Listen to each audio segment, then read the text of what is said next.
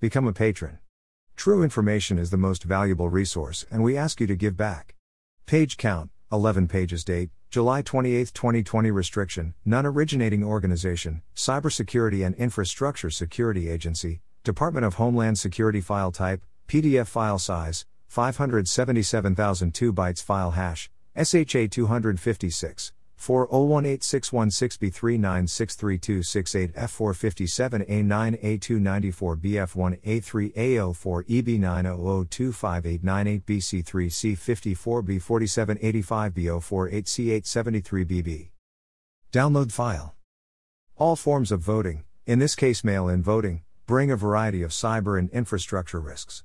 Risks to mail in voting can be managed through various policies, procedures, and controls. The outbound and inbound processing of mail in ballots introduces additional infrastructure and technology, which increases the potential scalability of cyber attacks. Implementation of mail in voting infrastructure and processes within a compressed timeline may also introduce new risk.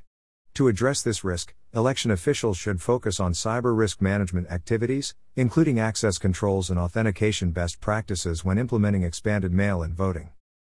Integrity attacks on voter registration data and systems represent a comparatively higher risk in a mail in voting environment when compared to an in person voting environment. This is because the voter is not present at the time of casting the ballot and cannot help to answer questions regarding their eligibility or identity verification. Operational risk management responsibility differs with mail in voting and in person voting processes. For mail in voting, some of the risk under the control of election officials during in person voting shifts to outside entities, such as ballot printers, mail processing facilities, and the United States Postal Service, USPS. Physical access at election offices and warehouses represents a risk in a mail in voting environment. Completed ballots are returned to the election office and must be securely stored for days or weeks before processing through voter authentication and tabulation processes. Managing risk to these processes requires implementing secure procedures for storage, access controls, and chain of custody, such as ballot accounting. Inbound mail in ballot processes and tabulation take longer than in person processing, causing tabulation of results to occur more slowly and resulting in more ballots to tabulate following election night. Media, candidates, and voters should expect less comprehensive results on election night, which creates additional risk of electoral uncertainty and confidence in results. Disinformation risk to mail in voting infrastructure and processes is similar to that of in person voting while utilizing different content.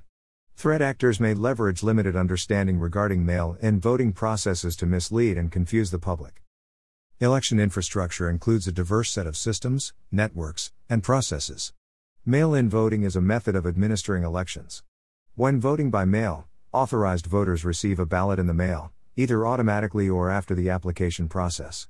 In most implementations, the voter marks the ballot, puts the ballot in an envelope, signs an affidavit, and returns the package via mail or by dropping off at a ballot drop box or other designated location.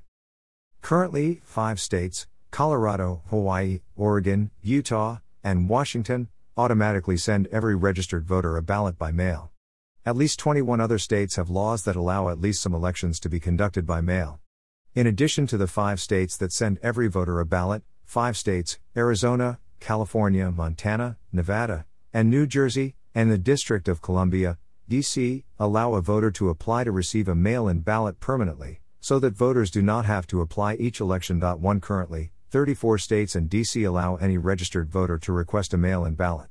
There are 16 states that require voters to have an excuse such as temporary absence from the voting district, illness, or disability, or require voters to be of a certain age, typically 65 plus, to be eligible to receive a ballot by mail. Some states are recognizing COVID 19 as a valid excuse. Although they perform similar functions, mail in voting processes and infrastructure vary from state to state and often differ even between counties, parishes, towns, or cities within a state or territory. While each state manages and conducts mail in elections differently based on state and local legal requirements, common risks and mitigations exist across states and implementations. Voter registration and mail ballot application processing collects data used to determine voter eligibility, the type of ballot a voter receives, the location or address for mailing the ballot to the voter, and whether election officials can accept the ballot. Either an integrity attack or an availability attack on a voter registration system could result in a voter not being able to cast a ballot or a voter's ballot not being counted. Integrity attacks on voter registration data and systems represents a comparatively higher risk in a mail-in voting environment than an in-person voting environment.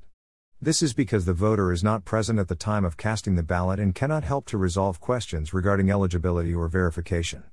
Mail in voters whose registration records are altered or deleted in an integrity attack do not have the opportunity to be issued a provisional ballot, which are available to in person voters.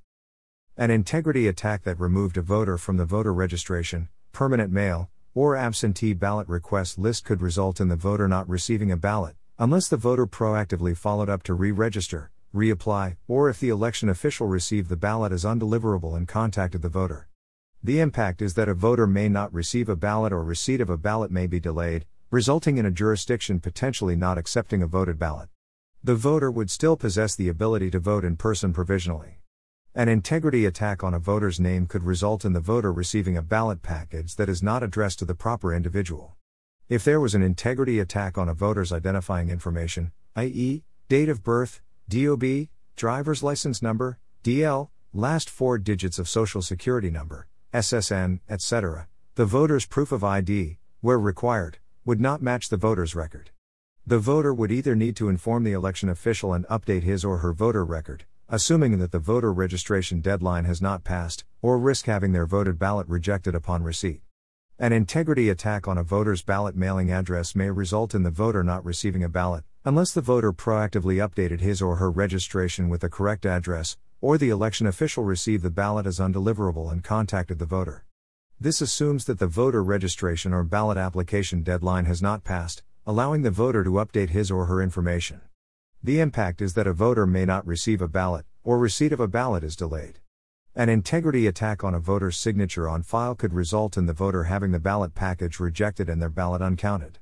If the state is one of the 19 that requires a voter to receive notification when there is a discrepancy with their signature or the signature on the return ballot envelope is missing, aka cure process, the voter may have an opportunity to correct the situation by being notified that the ballot was rejected and taking action to resolve the issue. This can be done by an election official notifying the voter or a voter checking a ballot tracking system, if available. An availability attack on the voter registration database or specific information, such as a list of mail voters, voter names, or addresses, could result in the delay of voters receiving their ballots, and further impact voters' ability to return ballots on time to ensure they are counted. In most states, a ballot may be returned in person, in which case the impact of an availability attack may only affect the outbound process, providing a measure of resilience. Become a patron. True information is the most valuable resource, and we ask you to give back. Email address. Subscribe.